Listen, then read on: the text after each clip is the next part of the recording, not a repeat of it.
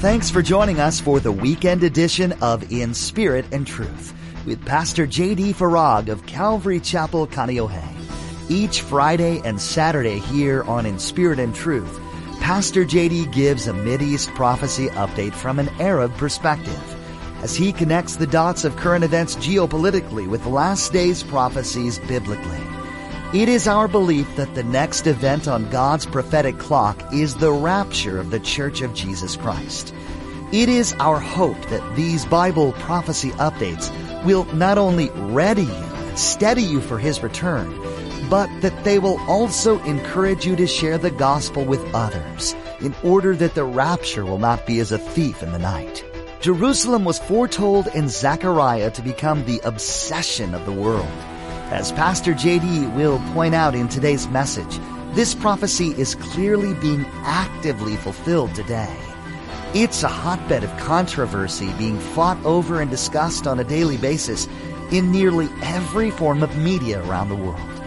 Now, don't forget to stay with us after today's prophecy update to learn how you can become a Facebook friend or watch the weekly prophecy update on YouTube. Now, here's Pastor JD with today's prophecy update as shared on June 30th, 2019. Israel would plant forests and trees. You can put a check mark next to Isaiah 41, verses 18 through 20. Listen to this. I will open rivers in desolate heights and fountains in the midst of the valleys. I will make the wilderness a pool of water and the dry land springs of water. By the way, maybe later on today when you get home, go online and search satellite photo of the Middle East with Israel. You know what you're going to find? Lush green Israel, dry barren everything else. Isaiah 41. Turning the desolation into fountains and the wilderness into a pool of water. I will plant in the wilderness the cedar and the acacia tree, the myrtle and the oil tree. I will set in the desert the cypress tree and the pine and the box tree together that they may see and know and consider and understand together that the hand of the Lord has done this and the Holy One of Israel has created it as only He can. Number six. This is a biggie too. Israel would recapture and inhabit Jerusalem, their eternal capital. You can put a check mark next to Zechariah 12, verse 6. And if you're there, stay there because we're going to be right back there in just a moment. In that day, I will make the governors of Judah like a fire pan in the woodpile and like a fiery torch in the sheaves. They shall devour all the surrounding peoples on the right hand and on the left. But Jerusalem shall be inhabited again in her own place. Jerusalem. The city, as we've talked about in past updates, the city that God has chosen to literally put his name of ownership on. Jerusalem. Number seven. You can put a little mark, but don't put a complete check mark by this one yet. This one is in real time, being fulfilled, and will, I believe, very soon ultimately be fulfilled. And it's that Jerusalem would become the intoxicating obsession of the entire world. The entire world will be obsessed with, intoxicated by, drinking from the cup of this one city, Jerusalem. Zechariah 12, verses 1 through 3. A prophecy. The word of the Lord concerning Israel. The Lord who stretches out the heavens who lays the foundation of the earth and who forms the human spirit within a person declares, I am going to make Jerusalem a cup that sends all the surrounding peoples reeling. Judah will be besieged as well as Jerusalem. On that day, when all the nations of the earth are gathered against her, I will make Jerusalem an immovable rock for all the nations. All who try to move it will injure themselves. I believe this is speaking about the burdensome boundary stones of Jerusalem that the world will seek to divide. Move the boundaries pre 1967, which I'm all for, by the way. Let's go way pre 1967, back into Genesis. I'm for that. That's pre 67. It just happens to be Genesis. we can talk about those borders if you want. But they're going to seek to move the boundary stones, and God says, I'm, I'm going to make it immovable. And here's the thing though, they're going to try to cut up Jerusalem. And you know what I'm going to do? I'm going to cut them up. They're going to try to cut into pieces Jerusalem. I'm going to cut them into pieces. That's my city. It belongs to me. My name of ownership is on it. And do we not see this today, by the way? we need look no further than to our news feeds to see that it's all about the problem of Jerusalem. Well, I ended with the Zechariah 12 prophecy for a reason. And the reason is, is that it brings us to the current and connects us to two more prophecies that I believe very soon will also have check marks next to them. I'm just not so sure we're going to be here to put the check marks on them. The first one is Isaiah 17 concerning the destruction of Damascus, Syria. And then with it, Ezekiel 38, which is a prophecy concerning the invasion of Israel by an alliance of nations with Russia, Iran, and Turkey at the helm. You know what is so fascinating about this particular prophecy? I mean, other than the fact that as we speak, Russia, Iran, and Turkey are at the ready in Syria to invade Israel for the purpose of the oil and the natural gas and the technology and the water and the gold and all of the prosperity, which is another prophecy that could be on our list.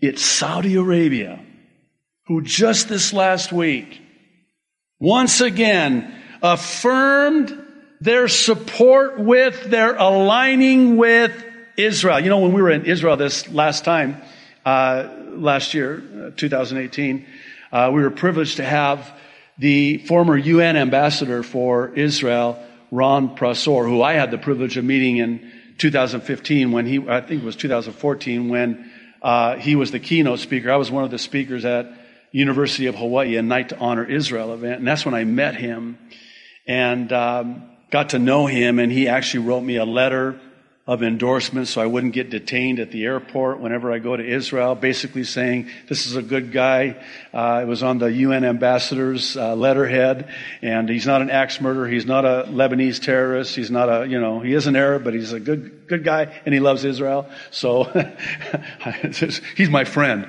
So anyway, I had reached out to him. Actually, I met, I, I ran into him in, of all places, uh, New York at the Fox News headquarters in 2017. And he said, Hey, I, I, told him, I said, I'm bringing a group. He said, Hey, if you want, I'll speak to the group. I said, You're on. So uh, I reached out to him and we set it up. And he came and he spoke to our group uh, one night when we were in um, Caesarea uh, by the sea. Tiberias. And it was uh, really interesting. He made this comment. He said, you know, up to this point, Israel has had this relationship with the Arab world, particularly the Gulf region, namely Saudi Arabia, but it's kind of been a, a, a hidden secret. You know, kind of like this mistress. And so, you know, there, were, there was always kind of this, you know, it was under the radar, uh, through the back door. Nobody knows. He said, not anymore. This is uh, November of, of last year. And oh my goodness, was he right. Because since that time, and really leading up to that time, Saudi Arabia and Israel are not bashful about their relationship together. This is Ezekiel 38 verse 13. You can almost put a mark right next to that particular verse because it's almost fulfilled. Saudi Arabia will protest this invasion. Why? Because it's all about the oil. This thing in the Strait of Hormuz with Iran shooting down our drone, denying it. So, well, I think they, they I think they had to acknowledge it because uh, under the banner of it was in our airspace. Okay, whatever. Those two tankers, there, you know what that's all about, right? It's all about the oil, the flow of oil, the world's dependence on the oil. But you know what's really interesting? America does not depend on that oil. Here's my point, okay? My point is this. I truly believe that we are on the cusp of these prophecies being fulfilled by virtue of the aforementioned prophecies already being fulfilled. I hope that makes sense. From 1948, May 14th, to what's today? June 30th, 2019. Look how much has happened, and look at how fast what is happening now is happening. I know that's proper, not proper sentence structure, but you get the point. And by virtue of the fact that these, pro- you might say it like this, and I hope it's not too crass, but God has a pretty good track record, doesn't He? Like a thousand percent, if there was such a percentile. It has happened exactly as God said it would. Here's a, a thought. Um, and then I want to share this breaking news Israel uh, article that, that came out this last week. Think about this. So, uh, wouldn't it stand to reason that there's a, I'll use the uh, words shelf life. Uh, there's an expiration date because the prophecies that are now in play today weren't in play even five years ago, and I would argue may not still be in play five years from now. I'm not date setting. I'm just presenting a scenario that should be logical in the sense that as fast as everything has moved up to this point, does it stand to reason that it would slow down at this point? With an unstoppable mo- momentum? There's an, an expiration date, if you will. Uh, just in the last couple of years, Russia, Iran, Turkey, and Syria. Uh, a lot of things can happen in, in one year, two years. How about six months? In other words, there's a, a shelf life, an expiration date, I believe, on Bible prophecy. So on Wednesday, Breaking Israel News published this report in which they asked the question of, is Gog and Magog heating up? you think? Russia is clarifying its position that they will side with Iran against the U.S. and Israel. Are we surprised? Are we surprised? You know why? Because Ezekiel 38 said they would. That's why. You know why Russia, Iran, and Turkey are in Syria? Because Ezekiel prophesied 2,600 plus years ago that they would.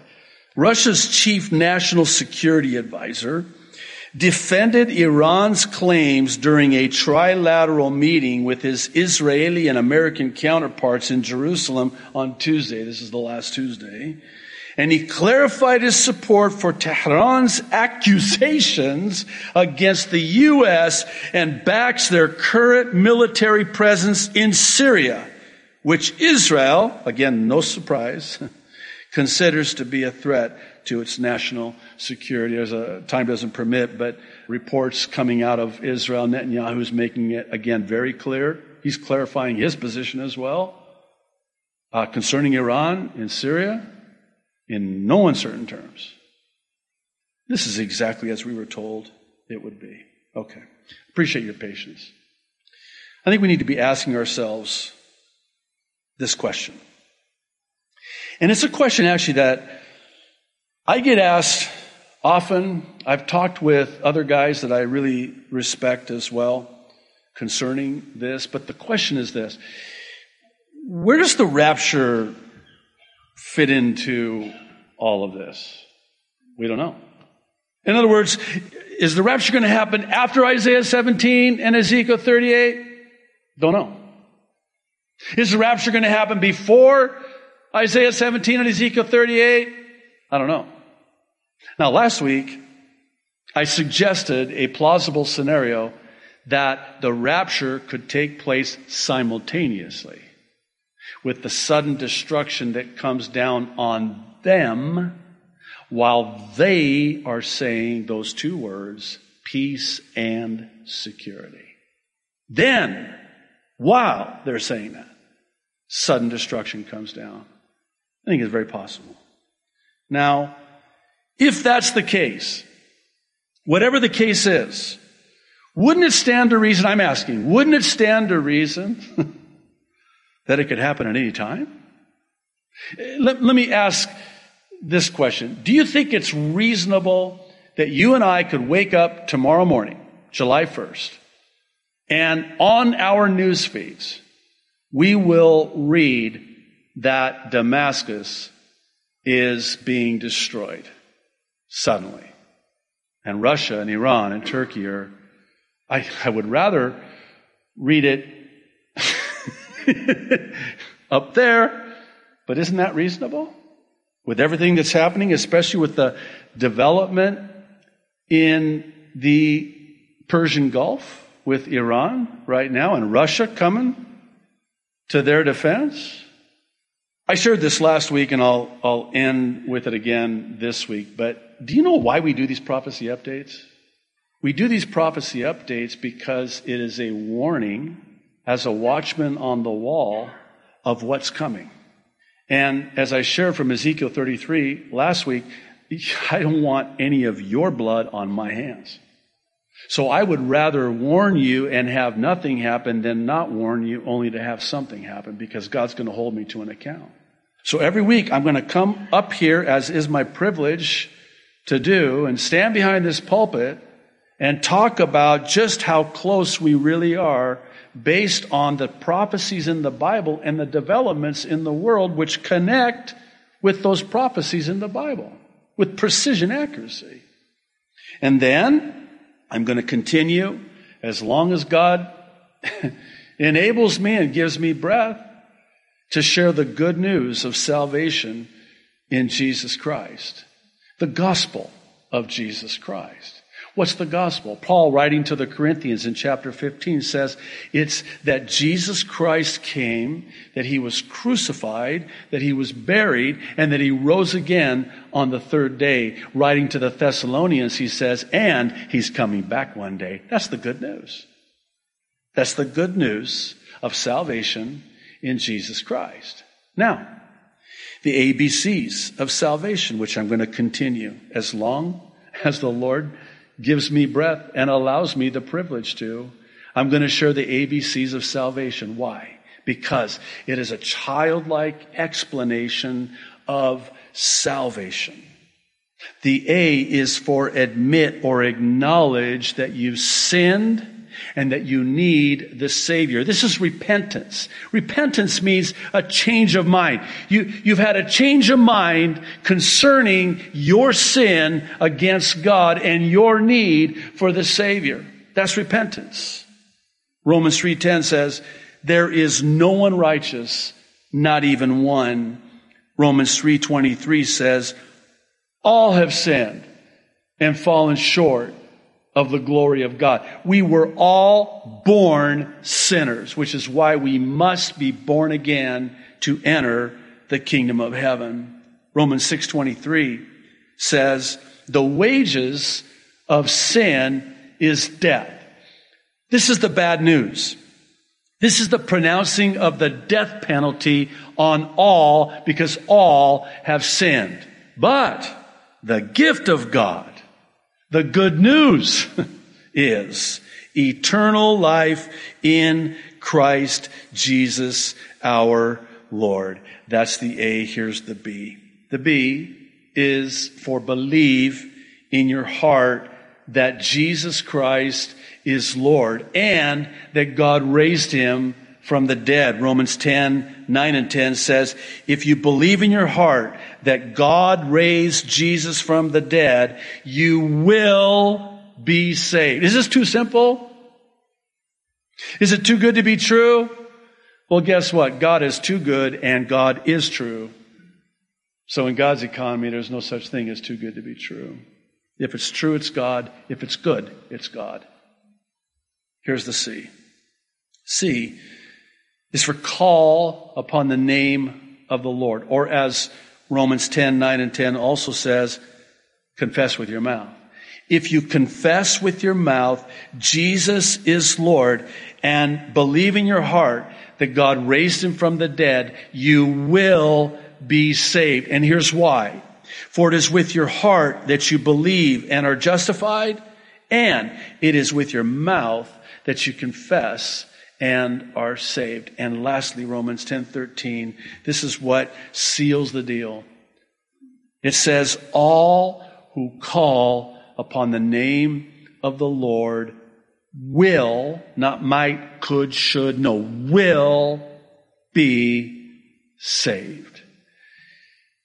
I want to say first to anybody that might be here in this church service today that has never called upon the name of the Lord. You've just seen a list of prophecies that were fulfilled with 100% accuracy and the connecting prophecies that I assure you will also be fulfilled with 100% accuracy. It reminds me of what Jesus said in John 14, 29. He said, I have told you what's going to happen before it happens. So when it happens, you will believe that I am the great I am. To the believer in Luke 21, 28, he says, when you see these things begin to come to pass, they're beginning to come to pass. Jesus said, Look up and lift up your head because your redemption draws nigh. His return is at the door. And for anyone who has never called upon the name of the Lord, I implore you to not put off the most important decision you will make in your life for eternal life. The Lord wants a relationship with you, a saving relationship with you. All who call upon the name of the Lord will be saved. Let's pray. Father in heaven, thank you. Thank you for the gospel. Thank you for the good news. Thank you for the free gift paid for by you in full, costing you everything, your life, but made free to us to accept the free gift of eternal life. Lord, I pray for anyone who has never called upon you, confessing with their mouth, believing in their heart, acknowledging their sin, falling short of your perfect standard of righteousness. Lord, I pray that today, this day, would be the day of their salvation. In Jesus' name, amen. Thanks for joining us for this special edition of In Spirit and Truth with Pastor J.D. Farag of Calvary Chapel, Kaneohe. Now, it's so important that you hear the purpose behind these prophecy updates that Pastor J.D. shares. The purpose is to see people just like you come to a saving knowledge of Jesus Christ. When you're right with the Lord, you'll be ready for the Lord and His soon return. You can do this by first admitting you're a sinner that you've broken God's perfect law. Second, you need to confess that there's nothing you can do to fix this. You can't attend church enough, you can't pray enough, or give enough money. There's nothing you can do to atone for your sins. Third, you must realize that there is someone who can. His name is Jesus Christ, and He is the Savior of the world. He gave His own life so that you wouldn't have to experience the penalty for your sins, which is death. Please if you're listening today, receive Jesus as your Lord and Savior and escape the realities of the prophecies that are being fulfilled all around you. For more information about what it means to be born again into the kingdom of God, log on to inspiritandtruthradio.com and select the New Believers option. Again, that web address is inspiritandtruthradio.com. In the next edition of In Spirit and Truth, Pastor JD will be teaching through God's Word just like he does Monday through Thursday. And then don't forget to join us next Friday and Saturday for another timely prophecy update. Until then, may God bless you and keep you in His love.